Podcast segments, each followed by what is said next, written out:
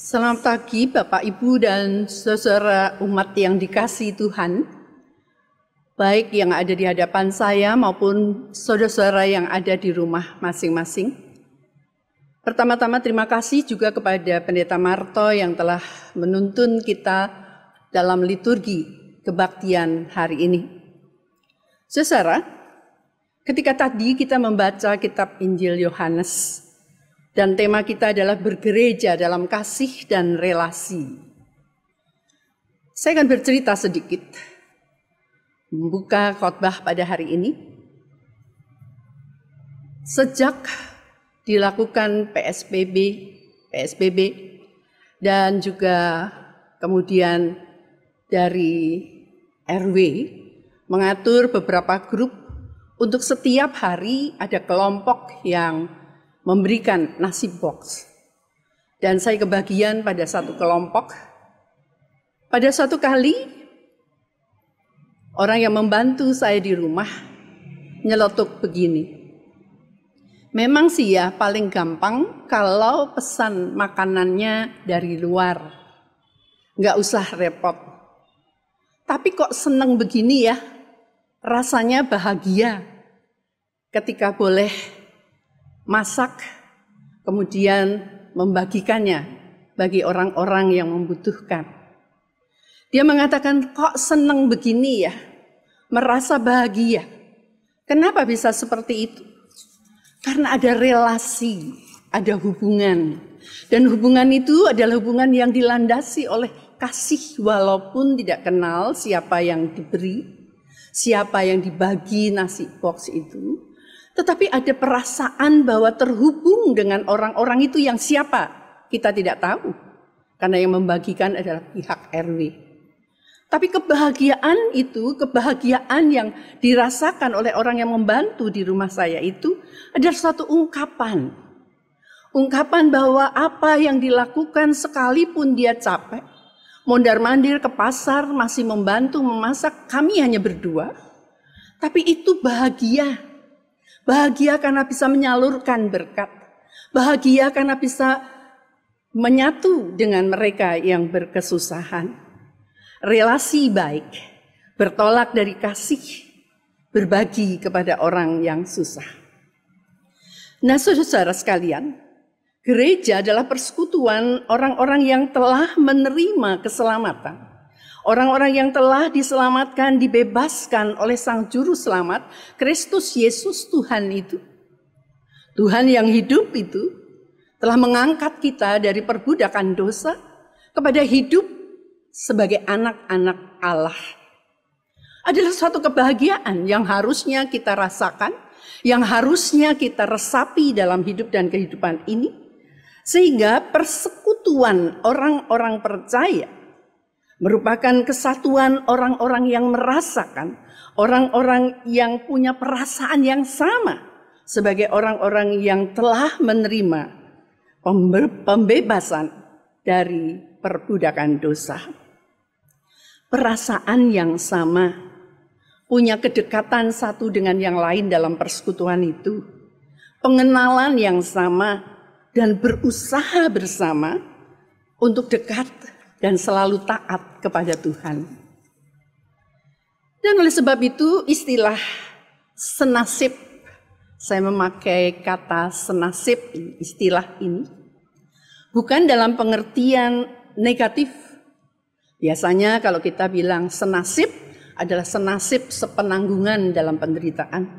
Tapi senasib di sini adalah kata positif yang mau menunjukkan ada sukacita bersama karena telah sama-sama dibebaskan, diselamatkan dari dosa. Saudara dalam ayat bacaan kita pada hari ini, para murid Yesus masih dalam kegelisahan, dalam kegalauannya, karena ada ikatan batin, ada relasi yang dekat dengan Yesus Tuhan dan gurunya. Dan dalam kedekatan itu dia merasakan bahwa gurunya sebentar lagi tidak lagi bersama-sama dengan dia, Lalu apa yang kami harus lakukan? Bagaimana kami ini akan hidup ke depan tanpa Yesus sang guru itu? Ikatan kasih yang kemudian mengental dalam ikatan batin. merasakan akan ditinggalkan oleh Tuhan dan gurunya. Tapi Yesus Tuhan dan gurunya itu mengatakan jangan bingung, jangan takut. Karena aku tidak akan meninggalkan kah, tidak akan membiarkan kalian sebagai yatim piatu. Tapi bahwa aku akan mengirimkan roh kudus, roh penolong yang levelnya sama dengan dia. Karena dia adalah Tuhan juga. Tuhan yang tetap hadir ada di dalam kehidupan para murid. Roh Kudus yang disebut sebagai penolong itu bukan sekedar mengangkat, menolong sebentar dan ditinggalkan. Tapi penolong dalam diri Roh Kudus adalah Roh Kudus, Roh Tuhan yang terus-menerus hadir dalam kehidupan orang-orang percaya, para murid. Ada relasi yang akrab antara Tuhan dan umatnya dan orang-orang yang ditolong mau ditolong dan butuh pertolongan. Bukan orang-orang yang sekedar ya sudahlah karena sudah ditolong ya apa-apa boleh buat, bukan. Tapi dengan kesadaran penuh bahwa umat itu, murid-murid itu merasakan kehadiran Tuhan melalui kuasa Roh Kudus yang terus menuntun mereka. Para murid hidup dalam ketaatan Para murid melakukan apa yang diperintahkan oleh Tuhan dan gurunya dan terus berjuang untuk melakukan itu karena kuasa Roh Kudus. Berdiam di dalam mereka, berdiam di dalam para murid yang dalam hidup mereka terus berjuang, berupaya, melangkah dan langkahnya adalah selaras dengan apa yang Tuhan perintahkan yang Tuhan kehendaki. Perjalanan perjuangan para murid itu tidak mudah, bahkan penuh dengan lika-liku. Bahkan sering kali adalah merupakan sesuatu yang berat untuk melangkah. Tetapi tetap melangkah, tetap punya semangat, tetap punya kekuatan karena kuasa Roh Kudus.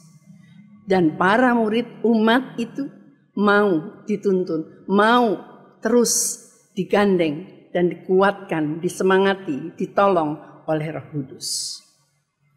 Saudara sekalian yang dikasih Kristus, semangat, kekuatan oleh Roh Kudus yang terus ada dalam diri para murid, orang-orang percaya, itulah gereja yang sesungguhnya. Gereja sebagai persekutuan orang-orang yang diikatkan oleh kasih Tuhan. Gereja yang sudah dikasih. Adakah kita merasakan kalau kita mengaku sebagai gereja persekutuan orang-orang yang disatukan oleh kasih Kristus? Sudahkah kita merasakan kasih Tuhan itu, ikatan kasih di antara satu dengan yang lain sebagai persekutuan orang-orang percaya? Adakah relasi, relasi yang dekat dengan Tuhan, tetapi juga relasi antara sesama? Hubungan itu, relasi itu bukan sekedar ya basa-basi. Tetapi hubungan itu, relasi itu adalah relasi yang dijalin dalam pertanggungan jawab kepada dia yang mengutus. Dia yang telah mengasihi, dia yang telah menyelamatkan. Dan oleh sebab itu dalam relasi kasih itu punya kepekaan. Diam di rumah bukan berarti tangan tergenggam. Atau menikmati berkat Tuhan. Saya menerima berkat yang besar dan oleh sebab itu saya yang berhak untuk menikmati sendiri. Tetapi punya kepekaan dan kepedulian sebagai persekutuan orang-orang percaya yang dianugerahi kasih, yang dicurahi dan dilingkupi dengan kasih Allah adalah orang-orang yang membuka saluran untuk membagi kasih itu kepada setiap orang yang Tuhan perhadapkan dalam hidup kita. Saudara sangat menarik ketika salah seorang rekan itu menuliskan di Facebook. Dia menuliskan begini. Orang yang suka mentraktir belum tentu punya uang lebih. Karena ia lebih menyayangi teman-temannya daripada menggenggam uangnya. Saudara, walaupun ada tanggapan masing-masing, ada yang mengatakan, iya aku nggak punya uang tapi juga aku suka berbagi. Lalu ada yang lain mengatakan, jangan bilang dong kalau kita nggak punya uang. Tapi kasih Tuhan yang telah dianugerahkan kepada setiap kita sebagai umat pilihannya adalah kasih yang tidak bisa dibendung, tetap mengalir dan terus mengalir untuk dirasakan oleh orang lain. Wujud kepedulian kasih yang nyata, bukan sekedar kata-kata. Membangun relasi dengan siapa pun yang Tuhan perhadapkan dalam hidup ini. Tetanggakah? Orang lainkah? Namun ada sesuatu yang keluar dalam diri ini. Satu kepekaan kasih untuk membantu, untuk menolong, untuk memberikan, bahkan memberikan dirinya mewujudkan menyalurkan kasih Allah dengan nyata dan terasa melalui uluran kasih. Bapak, Ibu, dan Saudara sekalian yang kasih Kristus, umat Allah, murid Tuhan, persekutuan orang-orang percaya, lakukan, mengerjakan itu bukan karena pencitraan, ini loh orang Kristen, bukan Bukan juga sekedar ikut-ikutan karena yang lain melakukan, maka sekarang saya juga melakukan, kita melakukan. Tapi dilakukan itu oleh karena mengalir keluar secara spontan, bukan sebuah rekayasa. Tapi itulah tindakan iman. Tindakan iman seperti janda di Sarfat yang tidak pernah kehabisan tepung dan minyaknya. Dan itulah wujud kualitas iman kualitas percaya bahwa Tuhan hadir dalam hidupnya, kualitas percaya bahwa kasih Tuhan terus melingkupinya, kualitas iman yang nyata dalam tindakan. Bapak, Ibu, dan saudara sekalian, ada sebuah percakapan yang cukup menggelitik. Bagaimana sesudah pandemi ini berakhir, dan gereja sudah terbiasa dengan live streaming. Apakah jemaat itu langsung berbondong-bondong masuk ke ruang gereja untuk kebaktian seperti dulu? Karena dulu ketika bebas berbakti saja suka males. Wah udah telat nanti minggu depan saja. Tapi sekarang setelah sekian lama tidak berbakti, tidak berkebaktian bersama, apakah nanti akan bersemangat tergantung orangnya. Jadi kalau dicemaskan, dikhawatirkan nanti tidak ada orang yang datang lagi ke gereja, tergantung kualitas iman masing-masing pribadi dalam relasinya kepada Tuhan dan relasi kepada sesamanya. Dalam relasi dalam arti bahwa benarkah taat kepada Tuhan? Benarkah ada kerinduan untuk bersekutu dan mengalami perjumpaan dengan Tuhan dalam kebaktian bersama dengan sesamanya persekutuan orang-orang percaya? Ataukah memang ke gereja itu hanyalah sebuah kewajiban yang harus dilakukan walaupun tidak ada apa-apanya, walaupun tidak ada andil apa pun dalam arti bahwa saya tidak pernah aktif dan ikut bersama dalam pelayanan. Tapi relasi yang baik dengan Tuhan pasti akan mewujud, akan terwujud dalam ungkapan kasih yang berkobar, yang menyala terus menerus, bukan sekarang saja, nanti dan terus nanti dalam perjalanan kehidupan gereja Tuhan. Nanti dan nanti, sekalipun proses itu tidak mudah, tapi punya semangat juang untuk berbakti kepada Tuhan untuk memberikan yang terbaik kepada Tuhan, gereja bukanlah kumpulan orang-orang yang berhitung. Kita tidak pernah bisa menghitung berkat Tuhan. Dalam kondisi apa pun Tuhan tetap hadir dan Tuhan mencukupkan. Oleh sebab itu, pantaskah ketika kita berrelasi dengan Tuhan dan sesama, lalu kita takut bahwa apa yang kita berikan ini akan berdampak berkurangnya apa yang kita miliki? Ataukah dengan yakin apa yang Tuhan berikan, apa yang kita salurkan, apa yang kami salurkan untuk orang lain demi kasih bagi kemuliaan Tuhan. Bukan aku Tuhan, tapi engkau. Sesudah sebuah ungkapan yang indah yang ingin saya bacakan. Beribadah.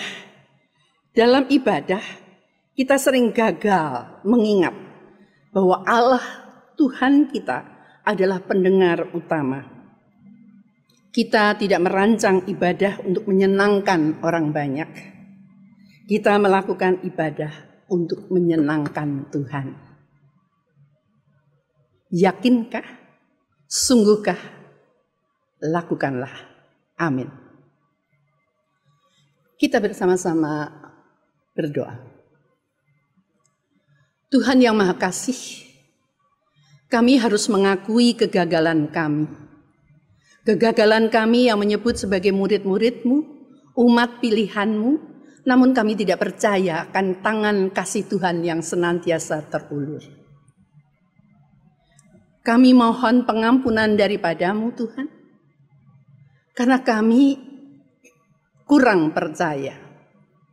Karena kami tidak beriman dan tidak mengimani kasih penyertaan Tuhan dalam setiap langkah kehidupan kami.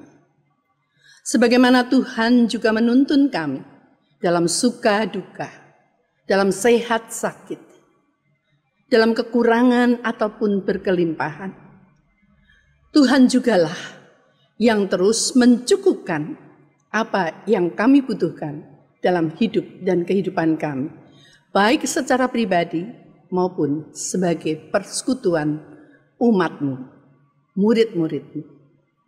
Kiranya Tuhan Roh Kudus jugalah roh penolong itu yang menolong kami, menyadarkan kami, memberikan kepada kami semangat untuk bangkit dan melangkah, terus melangkah bagi kemuliaan Tuhan. Dalam Kristus Tuhan yang hidup, kami mohon. Amin.